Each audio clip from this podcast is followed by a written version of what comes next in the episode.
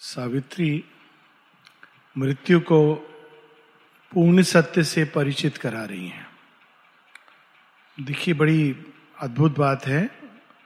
मृत्यु के साथ वो डिबेट करके उसको कॉन्ट्राडिक्ट नहीं कर रही हैं, परंतु उसके सत्य को विस्तार में ले जा रही हैं और उसके अंदर क्या क्या वो नहीं देख पा रहा है, वो दिखला रही हैं। तो ये संसार में अर्ध सत्य के कारण बहुत अधिक मिथ्यात्व का खेल होता है। क्योंकि आधे सच को तोड़ मड़ोड़ के जब पेश किया जाता है, प्रस्तुत किया जाता है, वो मिथ्यात्व का एक बहुत ही ब्रीडिंग ग्राउंड होता है, एक उर्वर भूमि होती है, जिसमें मिथ्यात्व का पौधा निकलने लगता है। सावित्री टोटल ट्रूथ बता रही हैं। वो ये नहीं कह रही हैं कि मैटर नहीं है। वो मिथ्या है, वो इल्यूजन है, भ्रम है, ये संसार एक छलना है, ये नहीं कह रही हैं। ना ही वो मृत्यु की, मृत्यु कह रही है कि मैटर ही सब कुछ है। भगवान, आत्मा, ये सब कुछ नहीं है। वो उसके प्रत्युत्तर में ये नहीं कह रही है कि मैटर एक धोखा है और भगवान और आत्मा ही सब कुछ है। वो दोनों को एक ग्रैंड समन्वय की ओर ले जा रही हैं। और वो हम देख रहे हैं सावित्री की वाणी में जो पेज 625 पर बड़ी सुंदर हम लोगों ने तीन लाइन पढ़ी थी। कई लोग हैं जो कहते हैं संसार में ईविल नहीं है, सब अच्छा है। स्वाभाविक है ये तो अगर इसके लिए बहुत गहराई से देखने की ज़रूरत नहीं है ईविल है। इस संसार में ईविल है। हम उससे अगर आँखें चुरा के भागेंगे तो हम ग्रो नहीं कर सकते हैं। और उसी तरह कुछ लोग सिनिक बन जाते कहते हैं, इस संसार में तो ईविल ही ईविल है। गुड कहीं दिखाई नहीं देता।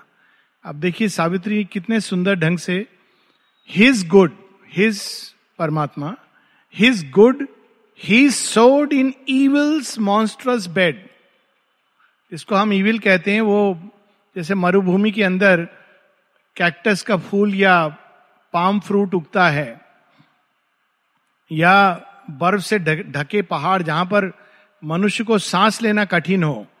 वहाँ पे उसके गर्भ में ऐसी अनेकों अनेकों रत्न और ऐसी जड़ी बूटियाँ छिपी हुई हैं जिसको हम नहीं जानते। तो ईवल्स मॉन्स्टरस बेड वो भी जो हमको देखने से अपियरेंस में लग रहा है कि बिल्कुल ये ईविल है, ये केवल बुरा ही नहीं, किंतु होस्टाइल है, अंधकार से भरा हुआ है। उस अंधकार से भरी हुई भूमि में भी भगवान छिपा हुआ है, वैसे ही जैसे कंस की जेल में श्री कृष्ण का जन्म होता है। हिज नॉलेज ही डिस्गाइज्ड नहीं made error a door by which truth could come in by which truth could enter in अब देखिए, इसमें भी हम लोग श्री कृष्ण की कहानी में बहुत सारे सुंदर सुंदर उदाहरण आते हैं। अब कंस को भगवान को ले जाना है वापस क्योंकि ओरिजिनली वो भक्त है भगवान का। लेकिन ऐसे तो वो श्री कृष्ण, वो श्री कृष्ण से दूर रहना चाह रहा है। तो पहले प्रयास करता है कि मार डाले, कैसे भी। पर अंत में देखिए, कंस जब देखता है, उसको लगता है कि नहीं, मैं सारे प्रयास विफल हो गए तो वो स्वयं इनवाइट कर रहा है अपनी मृत्यु को, कि अच्छा इनको किसी तरह बहला फुसला के लाओ। और मेरे दो बड़े मल्ल युद्ध पहलवान हैं, मुस्टिक और चानूर। उनसे मैं युद्ध करवाऊँगा और वो मार डालेंगे। मतलब इस प्रकार की उसकी मति चल रही है। और बाहर में किसको खड़ा कर देता है? कुवल्य पीड़ हाथी। वो उससे बच गए तब मल युद्ध लेकिन कर क्या रहा है इन द प्रोसेस? वो इन द प्रोसेस अपनी ही सदगति को अपने पास बुला रहा है। कंस इस तरह से नहीं सोच रहा है। कंस तो सोच रहा है कि मैं आज मुझे अवसर मिला, अब तो वो मेरे राज्य में आ रहे हैं। यहाँ तो मैं निश्चित रूप से उनको मारूँगा। मेरी पूरी सेना है, सब कुछ है। यहाँ वो कैसे बचेंगे? और वो ये नहीं जानता है कि इसी प्रकार वो एक बहुत बड़े सत्य को आवाहन दे रहा है, जो उन, उसका ही गहन सत्य है। और उस गहन सत्य से उसका परिचय कब होता है? जब वो मिट्टी में है और उसके ऊपर श्री कृष्ण चढ़े हुए हैं। His plant of bliss watered with sorrow's tears माता जी बार बार ये बताती हैं, कभी जब बहुत सारी ये धारा बह रही हो, जमुना गंगा तो ये हमारी भूमि को पोषित कर रही है। हमको ये नहीं सोचना चाहिए, भगवान ने हमको चुन लिया, पीड़ा के लिए चुना।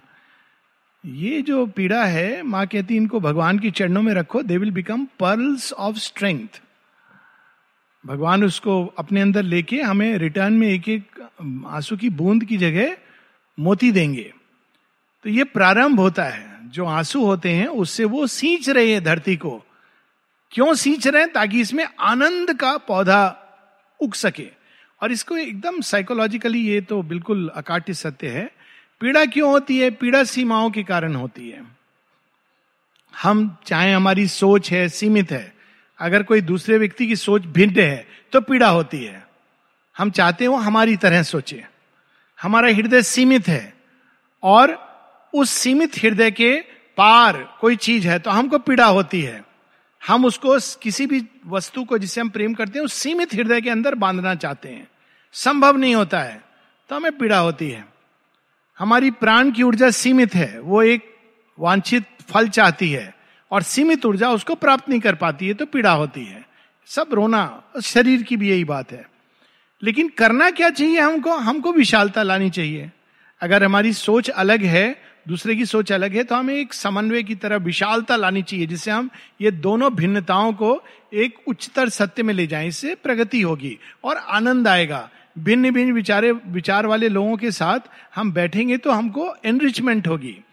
हमारे हृदय को पीड़ा हो रही है। क्यों? क्योंकि हमारा वांछित विषय या व्यक्ति वो सीमा में नहीं आ रहा है।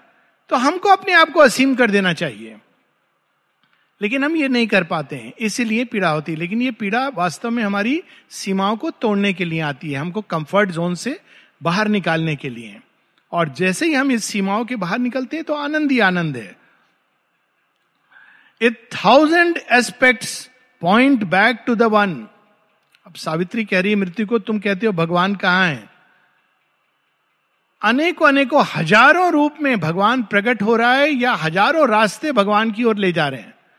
तुम एक रास्ता नहीं ढूंढ पा रहे हो। मृत्यु कहती है कि मैं तो एक भी रास्ता नहीं जानता भगवान की ओर जाने का। तो सावित्री कहती, एक? हज़ारों रास्ते ले जा रहे हैं। तुम दिखाई नहीं पड़ रहा है तुमको। मृत्यु तुम्हारी प्रॉब्लम यह है कि जन्म से तुम एक काला चश्मा लेके पैदा हुए हो। लेकिन अगर तुम देखोगे तो तुमको हर चीज़ दिखेगी कि भगवान की ओर जा रही है। A dual nature covered the unique अब डुअल नेचर डुअल और डबल इनमें थोड़ा भेद है। डबल होता है दो, और डुअल होता है दो एस्पेक्ट एक ही के। तो नेचर के डुअल नेचर यहाँ डुअल नेचर नेचर एक ही है, लेकिन उसके दो एस्पेक्ट्स हैं। हम लोग, हमारा मन उसको दो में भाग कर देता है। एक अच्छा है, एक बुरा है। एक प्लेजेंट है, एक पेनफुल है, एक सुख देने वाला है, एक दुख देने वाला है। एक राइट है, सही है और एक गलत है। तो इस खेल में जब हम उलझते हैं तो हम यूनिक इन दोनों के पीछे एक ही खड़ा है, उसको देख नहीं पाते हैं। और अब वो उसके बारे में बता रही हैं। In this meeting of the eternals mingling mask ये डुअल नेचर क्या है? कभी भगवान हमारे सामने अच्छा मास्क पहन के आता है तो हम कहते हैं, आइए प्रभु, आइए। कभी कभी भयानक मास्क पहन के आता है तो हम कहते हैं, हमको ऐसा भगवान नहीं चाहिए। और शेयरविंद बताते हैं कि यदि तुम में भगवान के भयानक रूप को देखने की क्षमता नहीं है तो तुम संपूर्ण सत्य को कभी प्राप्त नहीं कर पाओगे। और ये उस संपर्क में संबंध में बताते हैं एसेज ऑन द गीता। वो कहते हैं कि आखिर अर्जुन को क्यों दिखाया गया था विश्व रूप उस समय और भी ज्ञानी थे, महात्मा थे सन्यासी थे, इनको क्यों नहीं वो रूप दिखा था? अर्जुन में ये सामर्थ्य था, वो दोनों रूप को देख के, तब भी वो जब दिखता है तो घबरा जाता है। तो कई लोग हैं, जीवन को केवल अच्छी अच्छी चीज़ें देखना चाहते हैं। तो जहाँ उनको थोड़ा सा भी कुछ ऐसी चीज़ दिखती है जिसको वो अच्छा नहीं समझते टू टू बिगिन विद जो उनका कंसेप्ट है वो एक अलग चीज़ है कि हमारे कंसेप्ट में कोई चीज़ बुरी है it's not necessary it is bad लेकिन जो हमारा कंसेप्ट है तो उससे कतराते हैं कतराते हैं उससे मुँह आँख मिचोली करते हैं आँख मोड़ते हैं बाद में कह देते हैं ये सब भगवान नहीं है। तो भगवान क्या है? वो सब जो अच्छा है। करते करते वो लास्ट में कहते बस मैं ही भगवान हूँ क्योंकि मैं ही अच्छा हूँ। बाकी सब बुरे लोग हैं अंत में। इसकी नेचुरल नियति यही होती है। सो so, यहाँ पे dual nature covered the unique in this meeting of the eternals mingling mask ये अच्छा और बुरा केवल एक मास्क है। जैसे कथकली में आप देखेंगे तो पता ही नहीं चलेगा कौन राम बना हुआ है, कौन रावण बना हुआ है। सबने मास्क पहना है अनेकों अनेकों रंग का और वो डांस लेकिन बड़ा अद्भुत है। देखेंगे तो फिर लगता है कि हाँ या अगर हम ऐसे भी ऐसे नृत्य होते हैं जिसमें एक ही व्यक्ति शिव भी बनेगा, पार्वती भी बनेगा, वो असुर भी बन जाएगा। तो वैसे ये मास्क है। एक ही ने, डांसर ने ये मास्क पहने पहने हुए हैं। शेरविंद की एक एफोरिज्म है, उसमें वो बताते हैं कि पहले जब मैं गलती करता था तो पाप में गिरता था तो मैं बहुत पीड़ा होती थी मुझे। बाद में मैंने देखा कि वास्तव में कौन मुझे धकेल रहा है? अरे, ये तो इटरनल ट्रिक्स्टर हैं। कृष्ण का खेल है। तो मैं उठता था और उनकी ओर थोड़ा स्माइल करके देखता था, थोड़े विक्षोभ में थोड़ा स्माइल करते हुए, ट्रिक्स्टर, तुम तुम ये मेरे साथ छल कर रहे हो? और मैं उनको फिर क्षमा कर देता था। तीसरी बार फिर जब ऐसा हुआ तो मुझे बहुत रोष आया, ये क्या बात हुआ? ये क्या बात हुई? लेकिन फिर भी अंत में मैंने उनको क्षमा कर दिया। I still had to forgive him बड़ी प्रफाउंड है ये एफोरिज्म कि भगवान का ही खेल होता है। हम इसको देख नहीं पाते हैं क्योंकि हमारी सीमित चेतना है। In this mingling of the eternals in this meeting of the eternals mingling mask this tangle dance of passionate contraries locking like lovers in a forbidden embrace the quarrel of their lost identity ये भी हम नृत्य से समझ सकते हैं। अभी नृत्य होते हैं ना, कहीं कहीं दिखाते हैं कि दुर्गा और महिषासुर का वध। तो महिषासुर का वध और तो आप देखेंगे डांसर्स कैसे करते हैं। डांसर करते महिषासुर भी अच्छा डांस करता है और दुर्गा जी भी अच्छा डांस करते हैं। दोनों रिद्म में आप उस समय समझ नहीं आता कि डांस अप्रिशिएट करें या कहानी में जाए कि ये इज़ ए बैड गाई होता है ना ये हमारे उसमें हुआ है। और बाद में जब उनका नृत्य हो रहा है, लग रहा है ये एक दूसरे को रेसलर हैं या शत्रु हैं या मित्र हैं। क्योंकि दोनों की अपनी रिद्म है। और अंत में उसी में एक फाइनल स्टेप होता है जहाँ वो नीचे है और ये ऊपर में लेकर के त्रिशूल खड़ी हुई हैं। एंड इट्स सो ब्यूटिफुल तो ये ये जो हम इस चीज़ को नहीं समझ पाते, वो कहते हैं locked in a forbidden embrace forbid किसने किया है? हमारी चेतना ने नहीं। अच्छा और बुरा एक साथ नहीं हो सकते हैं। पर भगवान यही खेल खेलता है। और वो क्यों खेलता है? उसका प्रयोजन भी सावित्री बताएँगी। वो कोई भी आधा सच नहीं छोड़ेंगी। This tangle dance of passionate contraries जो अपोजिट्स हैं locking like lovers in a forbidden embrace जिनको कहा गया नहीं। साथ नहीं रह सकते हो। The quarrel of their lost identity through this wrestle and wrangle of the extremes of power क्या खोज रहे हैं दोनों? दोनों ही अपने पूर्ण सत्य को खोज रहे हैं। तो देवासुर दोनों ही। माता जी से एक बार किसी ने पूछा कि माँ कहती हैं कि मनुष्य देवताओं के परे जाने के लिए बना है तो किसी ने पूछा? लेकिन देवता लोग तो भगवान को जानते हैं ना। माँ कहती है excuse me they are conscious they only think they are divine they are conscious of their divinity divine को नहीं जानते वो खुद ही मैं ही भगवान हूँ। इसीलिए कभी कभी देवताओं का बहुत अद्भुत हो जाता है उनका जो व्यवहार है। लेकिन मनुष्य जानता है कि divine is something always beyond क्योंकि उस, उसका जीवन इस तरह से पला बड़ा पोषित होता है। और इसी राह पे चलते चलते एक दिन वो देवत्व की सीमा को लांग करके दिव्य के साथ एक हो सकता है। तो वो अपना सच ढूंढ रहे हैं। Earth million roads struggle towards deity all stumbled on behind a stumbling guide yet every stumble is a needing needed pace धरती की असंख्य राह यहाँ राह कोई हम लोग तो कहते हैं कि नॉर्मली ट्रेडिशनली हम पढ़ेंगे ये योग भक्ति योग कर्म योग ज्ञान योग बुद्धि योग। शेयरविंद को पढ़ने से लगता है कि क्या चीज़ योग नहीं है और क्या योग है ये बहुत कठिन होता है। माता जी से एक, बार किसी ने पूछा कि शेरविंद कहते हैं कि हमको भगवान की इंटेग्रल आइडिया को लेकर चलना चाहिए। तो ये इंटेग्रल आइडिया क्या है? माँ बताती है प्रारंभ में हम लोग कहते हैं ये दिव्य है ये अदिव्य है। और हम अपने मन के अनुसार कुछ चीज़ों को इस स्लॉट में डालते हैं, कुछ को इस स्लॉट में। जैसे जैसे हम प्रगति करते हैं, एक टाइम आता है, माँ कहती है कि हमें यह कहना कठिन हो जाता है कि दिव्य क्या नहीं है। ये एक चेतना की अवस्था है। नेचुरली वो कहती है कि कर्म के लिए जिस अवस्था में हम हैं, चेतना के जिस स्तर पर, उस स्तर से हमको चीज़ों को देखना पड़ता है। लेकिन इन रियलिटी ये सारा उस एक का डांस है। ये चेतना की एक अवस्था है। और उसके बारे में सावित्री कह रही है earth million road struggled towards deity all stumbled on behind a stumbling guide yet every stumble is a needed pace ये क्या बात हुई? जो गाइड है हमारा, वही लड़खड़ा रहा है।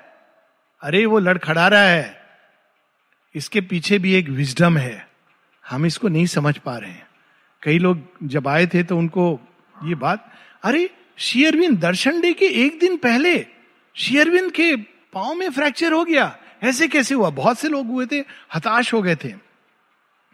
लोगों को मालूम नहीं है कि 24 अप्रैल का दर्शन उसके बाद शुरू हुआ था। मेनी अदर थिंग्स उसके बाद वे लोग शेयरविंद की पर्सनल अटेंडेंस में आए, जो आना चाहते थे। एक पूरा नया अध्याय प्रारंभ हुआ, जो द्वितीय विश्व युद्ध का जो शेयरविंद वहाँ पर रह करके करते हैं। पूरे अपने अंदर उन होस्टाइल फोर्सेस को खींच लेते हैं एक प्रकार से। सो हर एक स्टम्बल हम कहते हैं कि हम कोई वो गिर गया वो गिर गया उठने की तैयारी कर रहा है। हम संभले हुए हैं हम अभी गिरने वाले हैं सचेत रहो। ये, ये हमारे लिए परफेक्ट कौशन है। हम देख रहे हैं वो देखो वो गिर गया। भगवान कहेंगे नहीं नहीं उसको मैंने गिराया अभी तेरी बारी है तू वेट कर रहा है ना वहाँ। मैं खड़ा हुआ हूँ अभी आ तेरे को भी मैं डालने वाला हूँ। बहुत पहले की बात है जोक जोक में बात हुई थी, यही हुई थी। तो बहुत बहुत वर्षों की बात है। पता नहीं, बारह तेरह साल हो गए होंगे। बहुत बारिश हुई थी। तो ये सीढ़ियाँ सारी बारिश से भरी। अब I think now they are covered पर बहुत बारिश से और मैं उस पर जा रहा था, चप्पल पुरानी थी and I slipped and fell फिर खड़ा हुआ, फिर गिर पड़ा। फिर खड़ा हुआ, कोई देख रहा था। तो आके मैंने मुझे कहता है, या कहती हैं O great man has fallen मैंने कहा, मैं तो खुद को ग्रेट समझता नहीं हूँ, लेकिन उन्हें कह दिया। तो मैंने कहा there is no problem in falling problem is when you don't know how to rise after falling ये कोई we all go through that stumbling अब ये स्टम्बल क्यों कराते हैं भगवान? क्योंकि कोई चीज़ हम भूल करके आगे बढ़ रहे हैं। जब हमने कोई चीज़, हम भूल गए हैं, किसी भाग पर हमने कार्य नहीं किया है, हम अनकॉन्शियस हैं किसी चीज़ के प्रति तो वो हमारा ध्यान उधर आकर्षित करते हैं कि ये भाग तेरा रह गया है। वही हमारे लिए स्टम्बल का कारण बन जाता है। कितना सुंदर है। And yet it is a needed pace वो भी आवश्यक है पूर्णता के लिए। On unknown routes to an unknowable goal क्योंकि मार्ग है, हम कहा जा रहे हैं, अज्ञान में हमको पता नहीं होता तो हम जीवन को ऐसे कहते हैं, गिरना, पड़ना, उठना, लेकिन गिरते, पड़ते, लुढ़कते, उठते, भागते, दौड़ते, माँ कह रही, जा हम वहीं पर जा रहे हैं। ये भूल नहीं ये ओरिजिनल वेदांत है। ये बाद में जो भारतीय मानसिकता में आई पाप पुण्य, आज का दिन है जब स्वामी विवेकानंद ने फ़ेमस लेक्चर दिया था शिकागो में। और उन्होंने इसी बात से प्रारंभ किया था। वो कहते हैं कि मुझे गर्व है कि मैं एक ऐसे धर्म को रिप्रेजेंट कर रहा हूँ, जो मनुष्य की मूल प्रकृति को दिव्य मानता है। और वो ये मानता है, ये ओरिजिनल वेदांत है जो स्वामी विवेकानंद ने दिया था, उसी को हम यहाँ देख रहे हैं कि हम अब देखेंगे कि सेमिटिक रिलीजन्स में क्या है, ये पापी है, ये पुण्य वाला है।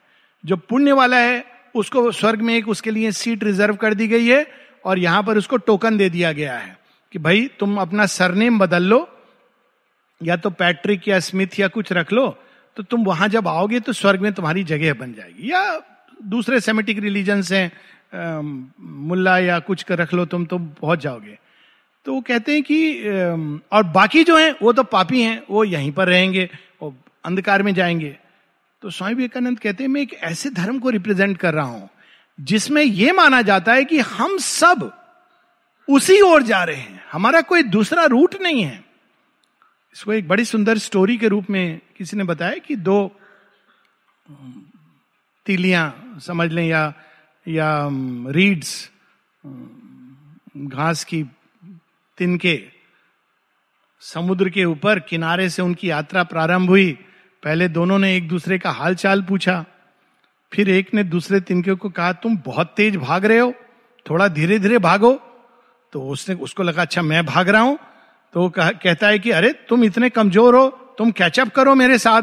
ऐसे करके आपस में लड़ते हुए जा रहे थे। उन दोनों को ले कौन जा रही है? समुद्र की तरंग। कहाँ ले जा रही है? वहीं ले जा रही है। वो दूसरे। ये हमारा सत्य है। और हम देखते हुए इस प्रकार से जज करते हैं।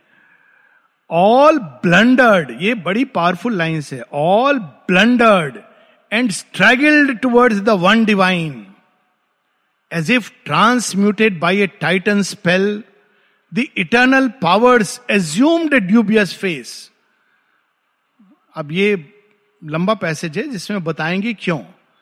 भगवान ने ऐसे ऐसे रूप धर के आया, भयानक रूप धर के पृथ्वी पर आया। अब भारतवर्ष में तो फिर भी बहुत भयानक नहीं है। मछली, कछुआ, वरा अच्छा लगता है। नर्सिंग भी टॉलरेबल है। अच्छा लायन मैन आप ग्रीक गॉड्स इजिप्शियन गॉड्स को देखो तो कोई फॉक्स की तरह, कोई विचित्र प्रकार का पक्षी है मतलब आपको आश्चर्य होता है कि इसको भगवान कैसे माना जा रहा है। लेकिन जैसी हमारी चेतना की अवस्था होती है, विकास की अवस्था, वैसा भगवान हमारे पास आता है। शेरविंद की एक पोयम है जहाँ वो कहते हैं, जब रावण काली का आवाहन करता है, वास्तव में वो आसुरी का आवाहन कर रहा है। वही काली जो रौद्र काली है, वही काली भद्र काली बन जाती है as we go up the ladder तो यहाँ पर भगवान कैसे कैसे रूप धर के idols of an oblique divinity they wore the heads of animal or troll assumed ears of the faun the satyr's hood. So ये फॉन, एक बकरी है एक विशेष देवता है जो ग्रीक गॉड है सेटेर, वो उनको देवता माना गया है। लेकिन किस चीज़ के देवता है? आई थिंक अगर इंडिया में कहा जाए तो काम देवता। आप देखिए, बड़ा अजीब लगता है। कहा जाता है कि जब आप योग करते हो तो आपको काम क्रोध से ऊपर उठना है। काम देवता भी हो गए। कैसे वो देवता हो गए? और छोटे मोटे देवता नहीं है। सीधा शिव जी के पास चले जाते हैं युद्ध लड़ने के लिए। तो यहाँ अगर हम देखें तो डिज़ायर एक स्टेज होती है इवोल्यूशन की जहाँ डिज़ायर हेल्प करता है मनुष्य को। एक जो जड़ तत्व है, कठोर है, तमस में गिरा हुआ आदमी है। आप उसको बोलेंगे मेडिटेशन करो, संसार में एक ही सत्य है, भगवान। तो उसको तो बहुत कन्वीनियंट एक्सक्यूज मिल जाएगा। वो क्या कहेगा? बहुत अच्छा थैंक यू सो मच और जब भी वो सो रहा होगा, जो भी कोई उठाएगा, क्या कर, मैं मेडिटेशन कर रहा हूँ वो ध्यान कर रहा हूँ। अच्छा? लेकिन उसको क्या कहना है? जा, युद्ध कर। कौन कर कर? संसार को। वही श्री कृष्ण जो कहते हैं कि क्रोध काम से ऊपर उठ, वही श्री कृष्ण दूसरे चैप्टर में आप देखिए कैसे प्रारंभ करते हैं अर्जुन को। उलाहना देकर, अर्जुन, कैसे तू कमज़ोर, नपुंसक जैसी बात कर रहा है? इस समय तू भाग रहा है, उठ, युद्ध कर, जीत कर, समृद्ध राज का भोग कर। ये कौन सी वाणी है? शेरविंद कहते हैं is this the word of divine and he says yes इस प्रकार प्रारंभ करते हैं। वो ये नहीं कहते हैं कि, अर्जुन, तू बहुत अच्छा कर रहा है, सन्यास ले ले बेटा, बहुत थैंक यू ये सारा अनुभव मैंने जानबूझ के रचा था कि तू अल्टीमेटली एक और सन्यासी हो जाए। ऐसा नहीं कहते हैं। वो कहते हैं, मूर्ख, उठ, युद्ध कर। जीतेगा तो समृद्ध राज को भोगेगा और मरेगा तो वीर गति को प्राप्त करेगा। ये तेरा धर्म है, क्षत्रियोचित धर्म। फिर उनको, उसको धीरे धीरे क्योंकि अर्जुन के अंदर और भी जिज्ञासा है धीरे धीरे करके पूरा वो समग्र ज्ञान उसके सामने प्रस्तुत करते हैं। तो प्रारंभिक अवस्थाओं में जैसा मनुष्य, वैसा भगवान। इवन यहाँ तक हुई है, एक समय था जब पूजा में बहुत कालों पहले पता नहीं थाउजेंड्स ऑफ़ ईयर्स पहले। अभी भारतवर्ष में ऐसी एक ट्राइब है, गोंडा, और बाकी कई जगहों पर है ऐसी ट्राइब्स जहाँ पर नरबली दी जाती थी। ये पूजा का एक तरीका था। और किसको वो नरबली देते थे? सूर्य देवता को। और कहते थे कि ये नरबली देके हम पूरे राज्य को सुरक्षित रखते हैं। रोम में था, वेस्टल वर्जिन्स। वहाँ जन्म से कुछ स्त्रियों को कहा जाता था कि तुम पुजारन हो जो पूजा करोगी। तुम्हारा काम है यज्ञ की जो वेदी है, उसको आहुति देके जलते रहने देना। तो वो वर्जिन्स थी, वो एक मन के अंदर एक कुविचार भी नहीं ला सकती हैं। तो उनके लिए ऐसा रूल एंड ज्वाइंट था कि जब वो पानी भरेंगी या कुछ भी बाहर निकलेंगी तो उनके नेत्र हमेशा नीचे रहेंगे। इधर उधर देख नहीं सकती हैं। लेकिन इसके साथ में क्या था? अगर किसी दिन यज्ञ की कोई वेदी बुझी पाई गई तो उसमें से एक किसी को प्रीस्ट कहता था कि ये पापी है और उसको वो दफन कर देते थे खाने पीने के साथ, खाना पीना साथ में रख देते थे और वो ज़िंदा दफन कर दी जाती थी। अब देखें आप कितना क्रूर ये तरीका है। लेकिन अगर आप इसके गहराई में जाएँ, उस समय की मानसिकता के लिए, इसी प्रकार से भगवान ने कहीं ना कहीं सत्य को किसी रूप में क्रूड रूप में कि यज्ञ की वेदी है, एक व्यक्ति को अपनी आहुति दे करके उसको प्रज्वलित करना है ताकि वो सारा राष्ट्र सुरक्षित रहे। ये उसके पीछे सत्य था कि कुछ लोग हैं जो यज्ञ में आहुति देकर रोम की रक्षा करेंगे। उसके साथ में ये बहुत बड़ी कुरीति और बुरी परंपरा जुड़ी थी और वो समाप्त हो गई। इट इज़ वेरी गुड तो एक एक स्टेज पे इवोल्यूशन के अलग अलग ढंग से भगवान रूप धर के मनुष्य के सामने आए हैं। और हार्बर्ड द डेमोनिक्स और harboured the demonic in their gaze a crooked maze they made of thinking mind they suffered a metamorphosis of the heart अब देखिए harboured the demonic in their gaze ऐसी भी सभ्यताएँ रही हैं, अभी भी हैं, नाम नहीं लेना चाहता हूँ, जो ये विश्वास करते हैं कि भगवान सजा देगा। अब देखिए वहाँ से डिस्टोर्शन कैसे शुरू होता है? भगवान सजा देगा। किसको सजा देगा? जो पापी है।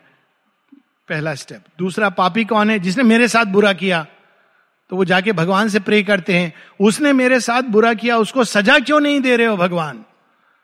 या किसी को कुछ हो जाता है? अनफॉर्चुनेटली जीवन है, उसमें बहुत कुछ हो सकता है। कई कारण। देखा, पाप किया था, उसने उसको सजा दी। ये कौन सा कंसेप्शन है? बहुत प्रिमिटिव कंसेप्शन है। मैंने माशिरविंद के डिवोटीज को भी ये कहते हुए सुना है। मुझे आश्चर्य हुआ कि ये ये कंसेप्शन कोई पाल सकता है।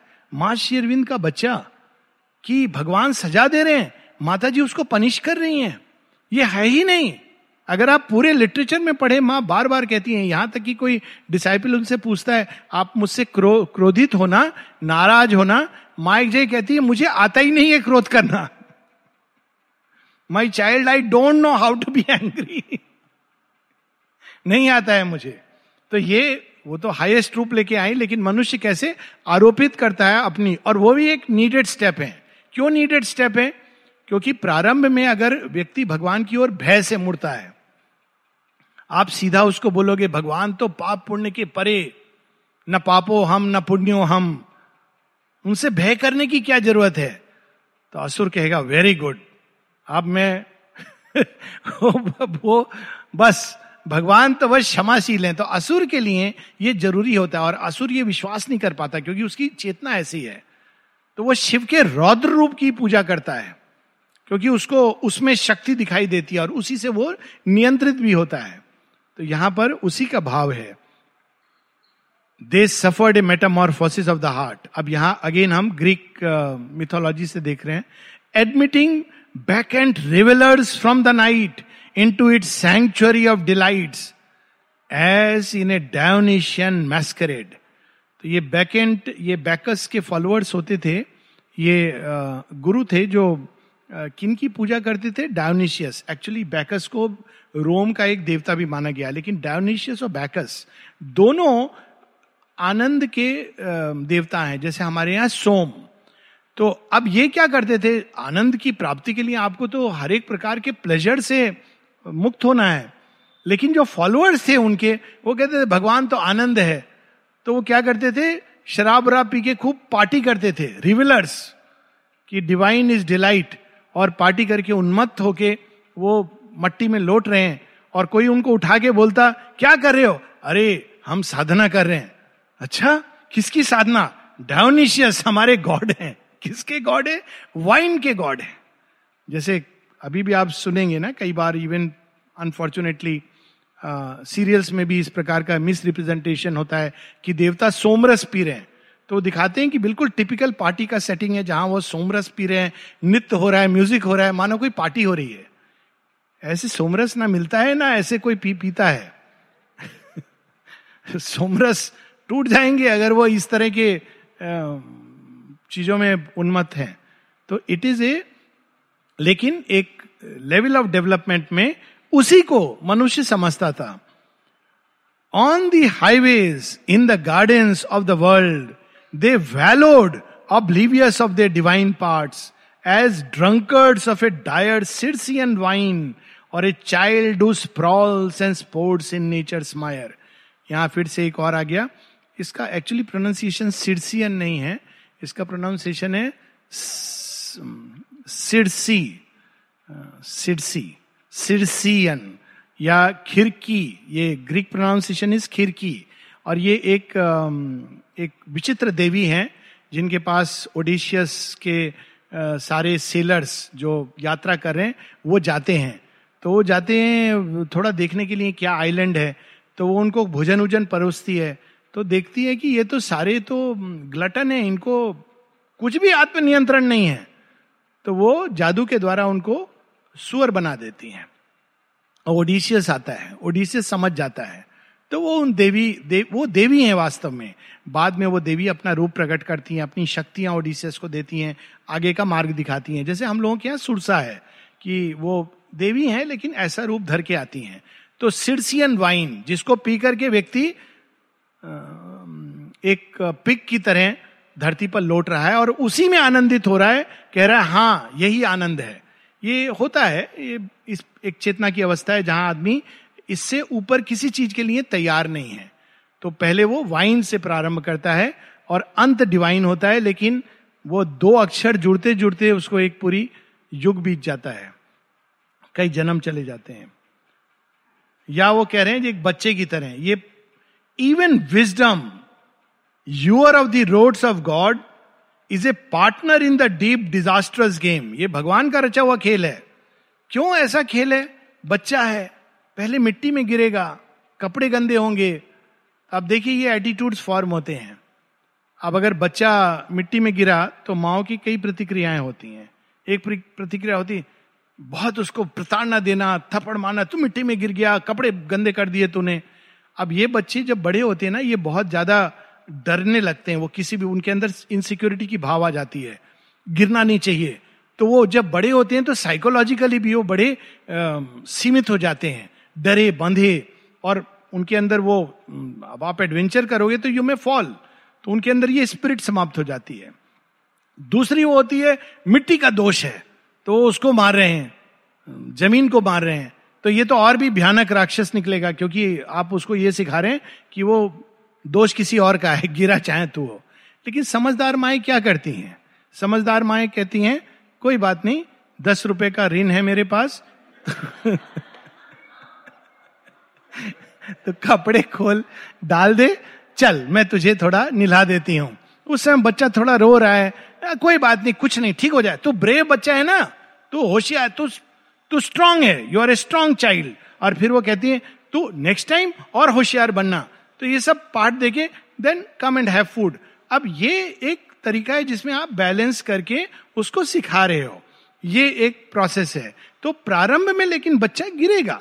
इट इज़ नेचुरल इनएविटेबल जो बच्चा कभी गिरा नहीं अगर कोई बोले कि मैं कभी गिरा नहीं तो उसका मतलब है तुम पैरालाइज्ड थे। कभी तुम चले नहीं। तो कोई अगर व्यक्ति अगर बोले आ, मैंने कभी गलती नहीं की तो फिर तुमने कभी जीवन जिया ही नहीं। क्योंकि इसी से हम पोषित होकर आगे बढ़ते हैं। तो यहाँ इसका बहुत सुंदर भाव है। ये प्रारंभिक अवस्थाएँ हैं। अब विजडम भी इस खेल में भगवान का साथ देती है। वो कहती है अच्छा मैं भी जैसे आनंद है, वो प्लेजर और पेन बन जाता है। विजडम कहती, मैं भी अब थोड़ा नॉलेज थोड़ा एरर इस रूप में मनुष्य के सामने आऊँगी। क्योंकि विजडम तो मतलब सब में एकत्व को देखना बहुत विशाल है। ज़्यादातर लोग इसको नहीं देख पाते हैं। ज़्यादातर क्या? रेयरेस्ट ऑफ़ रेयर गीता में क्या लिखा है? वो कहते हैं कि, वासुदेवम सर्वमिति समहात्मा च दुर्लभ। हज़ारों ट्राई करते हैं, उसमें कोई एक, हज़ारों लोगों में कोई एक ट्राई करता है इस परफेक्शन के लिए। और जो हज़ारों प्रयास करते हैं, उसमें कोई एक उस स्तर तक पहुँचता है जहाँ वासुदेवम सर्वमिति। तो ये तो विजडम है। लेकिन ये विजडम हमारे लिए बहुत कठिन है। तो हम प्रारंभ में विजडम एक दूसरा रूप धर के आती है। क्या रूप है? लॉस्ट अब देखिए, सावित्री लोग कहते कठिन है। देखिए क्या सुंदर इमेज है। Lost is the pilgrim's valet and the script she fails to read the map and watch the star तो पिलग्रिम्स वैलेट आप कहीं पर गए तीर्थ यात्रा में सब है, सब देख लिया, आपने रख लिया, अपना आइडेंटिटी कार्ड रख लिया क्रेडिट कार्ड आजकल सब तो फ़ोन में होता है। अब वहाँ गए, देखा, वही गायब हो गया आपके पास। उसी में सारा आपने गूगल मैप सब कुछ उसके अंदर था। नाउ यू फील हेल्पलेस वो सारा था, लेकिन आपने उसको एक, वो डॉक्यूमेंट खत्म हो गया आपके पास से। तो विजडम यहाँ पर इस प्रकार से हो गई है कि वो जान नहीं पा रही कि मैं किस रूट से जाऊँ, किस रास्ते से जाऊँ और वो हमको जो गाइडेंस चाहिए, वो नहीं दे पा रही है। लेकिन इसके पीछे भी एक प्रयोजन है, वो सब बताएँगे। तो विजडम ने क्या रूप धरा हुआ यहाँ पर? ए पुअर ज्ञान ने। A poor self righteous virtue is her stock तो ज्ञान ने कौन सा रूप धर लिया है? पुण्य करने वाला व्यक्ति, पुण्य आत्मा जिसको कहते हैं। वर्चू और वो भी शेरविंद कहते हैं पुअर वर्चू भी क्या? मैं दान देता हूँ। देखो मैं कितना महान हूँ। राजा बलि यही तो था ना, दानवीर, राजा बलि, दानवीर। तो भगवान ने कहा, तुम तो बहुत दानवीर था दानवीर था। अहंकार का दान कर सकते हो? ये तो मालूम ही नहीं था उनको। वो तो दान करते करते उन्होंने स्वर्ग पर कब्जा भी कर लिया। अब देखो, पहले तो आप अतिक्रमण कर रहे हो, उसके बाद दान कर रहे हो। तो भगवान उनको लेसन देने के लिए आए। ये भी है ना, आज आजकल में ओनम का फेस्टिवल है। भगवान उनको वामन के रूप में आए कि ये सब दान तो तुच्छ दान है। यहाँ पर तो तू इसको दान कर, अपने ईगो को दान कर कर सकता है। तो राजा बलि के लिए वो मोमेंट है। लेकिन प्रारंभ में poor self righteous poor virtue मैं बहुत अच्छा आदमी हूँ सेल्फ राइटियस जो खुद ही अपने लिए सर्टिफिकेट बांट रहा है। ज़्यादातर हम लोग अपने लिए सर्टिफिकेट बना के रखते हैं। दे, देखो मालूम है मैंने आज क्या किया? मैंने उस व्यक्ति को ना वो इतनी कठिनाई में था मदद किया। अच्छा किया ना बाद में ये भी पूछ रहे हैं। हाँ, हाँ बहुत अच्छा। आप बड़े महान हैं। तो मन में वो सोच रहा होगा कितने अहंकारी हैं। अगर कोई ज्ञानी है। सेल्फ राइटियस सेल्फ राइटियस इस प्रकार का। इसका एक एक्सट्रीम रूप होता है। ये देखो कोई साधक है? अंदर में छिपा होता है, मैं ही एक हूँ जो साधना कर रहा हूँ। भगवान हंसता है, क्योंकि भगवान को हँसी आएगी naturally a poor self righteous virtue is her stock and reason pragmatic grope और एब्स्ट्रैक्ट साइट या फिर विजडम ने कौन सा रूप लिया है? या तो सेल्फ राइटियस या प्रैग्मेटिक सांसारिक बुद्धि। बुद्धि क्या बन गई है? सांसारिक बुद्धि। देखो, ये सब ठीक है। वो इसका एक एग्ज़ाम्पल था कि दिल्ली में एक सेठ जी के बेटे सत्संग सुनने आते थे। नहीं, सेठ जी और एक हाई कोर्ट के जज, वो सत्संग सुनने आते थे। एक दिन सेठ जी बीमार हो गए। जब उनके घर जज जी, जज आए लेने, चलिए मित्र, कहा नहीं, मैं तो अस्वस्थ हूँ। बेटे ने कहा, पापा, मैं जरा चला जाऊँ। तो पिताजी ने ज़ोर से थप्पड़ मारा। अरे आप इसको थप्पड़ क्यों मार रहे हो? अच्छे काम में जाना चाह रहे हैं। अच्छा अच्छा काम कुछ नहीं। हम लोग तो समझदार हैं। हम लोग सुनते हैं, हमको पता है क्या एक्सेप्ट करना है, क्या नहीं एक्सेप्ट करना है। वहाँ वो लोग सेल्फ गिविंग सेल्फ गिविंग की बात करते रहते हैं। कहीं सच में इसको भूत पकड़ गया सेल्फ गिविंग का? तो मेरे बुढ़ापे में कौन मेरी देखभाल करेगा? इसको कहते हैं सांसारिक बुद्धि। मेरे बुढ़ापे में बच्चा पैदा हो रहा है किस लिए? मेरे बुढ़ापे का सहारा। वो चला जाएगा हार्वर्ड स्कूल में पढ़ने। फ़ोन भी नहीं करेगा। फ़ोन भी करेगा, आप फ़ोन करेंगे तो काट देगा। बोले मामा I am busy with a meeting बहुत इंपॉर्टेंट मीटिंग तो बट ये हमारी सांसारिक बुद्धि है। तो वो सांसारिक बुद्धि बन गई है विजडम या फिर एब्स्ट्रैक्ट साइट एब्स्ट्रैक्ट साइट जहाँ लोग भगवान पे किताबें लिख देते हैं, लेकिन अंत में आप कंफ्यूज रहते हो कि लिख लिखा क्या है। सो एब्स्ट्रैक्ट और the technique of a brief hour success she teaches and usher in utility school on the ocean surface of vast consciousness ओ तो या फिर बुद्धि जो प्रज्ञा है, वो क्या बन गई है? यूटिलिटी के स्कूल में अशर बन गई। अशर कौन होते हैं? जो अंदर प्रवेश देते हैं। यूटिलिटी के स्कूल में क्या सिखाया जाता है? सक्सेस किताब आई थी कुछ समय पहले शायद अभी भी होती होगी स्पिरिचुअल लॉज ऑफ़ सक्सेस किसी ने मुझसे पूछा, आपने पढ़ी है? मैंने कहा, मूर्ख हूँ, मैं पढ़ूँगा सक्सेस मुझे चाहिए नहीं तो मैं किताब ये क्यों पढ़ूँगा लॉज ऑफ़ सक्सेस अगर आपको सक्सेस चाहिए तो स्पिरिचुअलिटी में मत जाइए सक्सेस करिए, कोई प्रॉब्लम नहीं है। पर स्पिरिचुअलिटी तो आपको सक्सेस फेल्यूर के मापदंड से बाहर कर देती है। कई बार फेल्यूर में आदमी देखता है कि ये रियल सक्सेस है। और जो सक्सेस है उसमें दिखता है कि देखो कैसा फेल्योर है ये व्यक्ति। तो वो सक्सेस के स्कूल में विजडम अशर का काम कर रही है। On the ocean surface of vast consciousness small thoughts in shoals are fished up into a net but the great truth escape her narrow cast guarded from vision by creation's depths. Obscure, they swim in blind, enormous gulfs, safe from the little sounding leads of mind, too far for the puny diver's shallow plunge. Shoals shoals क्या होते हैं? मछलियों का झुंड। अब देखिए ये आप बहुत देखेंगे ये एक्चुअल पांडिचेरी की इमेज है। आप देखेंगे कभी कभी मछुआरे पास में नेट डालते हैं समुद्र में। तो वो क्या छोटी छोटी छोटी मछलियाँ पकड़ के खींच लाते हैं। जो थोड़े एडवेंचरस होते हैं, वो आप देखेंगे मोटर बोट में बैठकर आगे जा रहे हैं। वो बड़ी मछलियाँ पकड़ने के लिए। तो शेरविंद कहते हैं, हम लोग भी ऐसे ही हैं। बुद्धि का क्या उपयोग करते हैं? प्यूनी थॉट्स क्या? भगवान के पास बैठ के, ओ, उसने मेरे को ऐसा बोल दिया, देखो, क्यों ऐसे उसने बोला? मेरा कदर नहीं किया। मेरे साथ जीवन में क्यों हुआ? हे देवा, ये सब। माने भगवान के सामने आप बैठे हैं और विचार क्या आ रहे हैं? ये आ रहे हैं। वहाँ तो एक ही विचार आना चाहिए, भगवान ले लो मुझे, जैसे हो।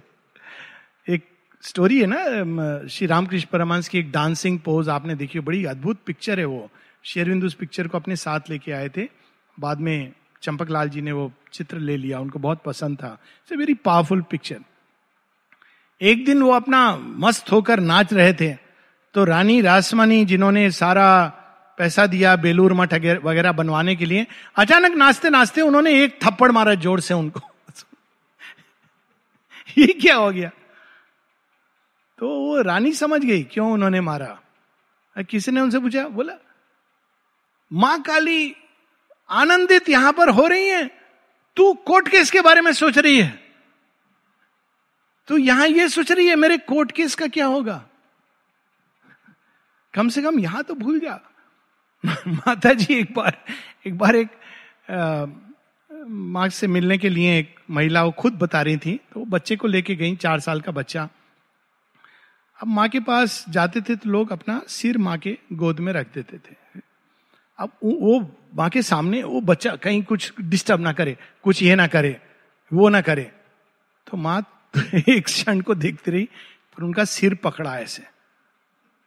फिर कहा फॉरगेट एवरीथिंग तुम क्या, बच्चा कहाँ है, क्या है? फॉरगेट एवरीथिंग सिर पकड़ के। अपने गोद में। इसका एक मिनी सैंपल समाधि के पास भी आता है। समाधि भी हम जाते हैं अपने आप को देने। लेकिन कुछ लोग बच्चे पर ध्यान, बच्चे का सिर पकड़ करके माथा टेक। अरे हाउ डू यू नो उसका रिलेशन माँ के साथ ज़्यादा अच्छा है? वो माथा टेकने के परे चला गया है। वो तो आनंदित हो रहा है माँ की गोद में। आप उसको दूर कर रहे हो कि माथा टेक। वो तो माँ की गोद में है। He is enjoying he is happy हम इस चीज़ को नहीं समझ पाते। तो वो विजडम का क्या हाल हुआ है कि वास्ट ओशियन ऑफ़ नॉलेज में वो क्या पिकअप कर रहा है? प्यूनी थॉट्स मैं, मेरा मेरा छोटा सा संसार, मेरा घरौंदा, मेरा बच्चा, मेरा पति, पत्नी, जो भी। तो कहते हैं, भगवान के सामने जो पूरी प्रज्ञा है, जो हमें सृष्टि के सब कुछ से जोड़ सकती है, परम ज्ञान दे सकती है, किंतु विजडम क्या बन गई है? ये छोटी छोटी चीज़ों को बताने के लिए।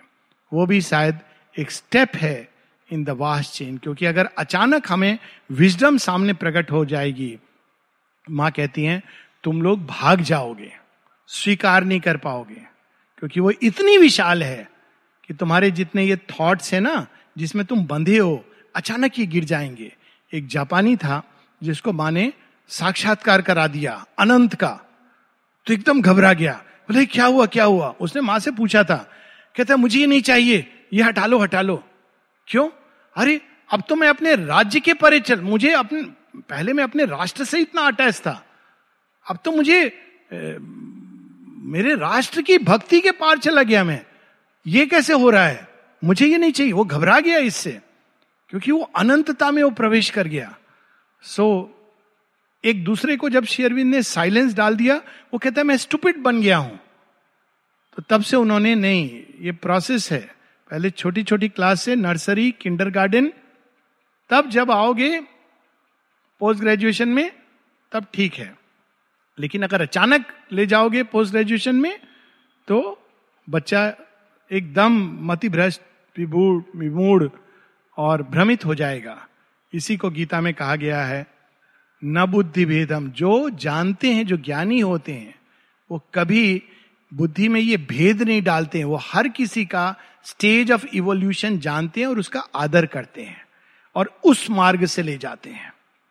वो ये नहीं कि सबको एक ही चीज़ बता रहे हैं कि ये कर एक यूनिवर्सल रेमेडी। ऐसी यूनिवर्सल रेसिपी नहीं है। क्योंकि हर व्यक्ति विकास की अलग अलग अवस्था में है और उस अवस्था के लिए उसको ये आवश्यक है। सो हम लोग यहीं रुकेंगे, आगे बढ़ेंगे। ये बहुत लंबा है और ये सब चीज़ें जो हमारे मन में प्रश्न होंगे, वो सब माँ धीरे धीरे करके रिवील करेंगी। So we'll stop here and continue next week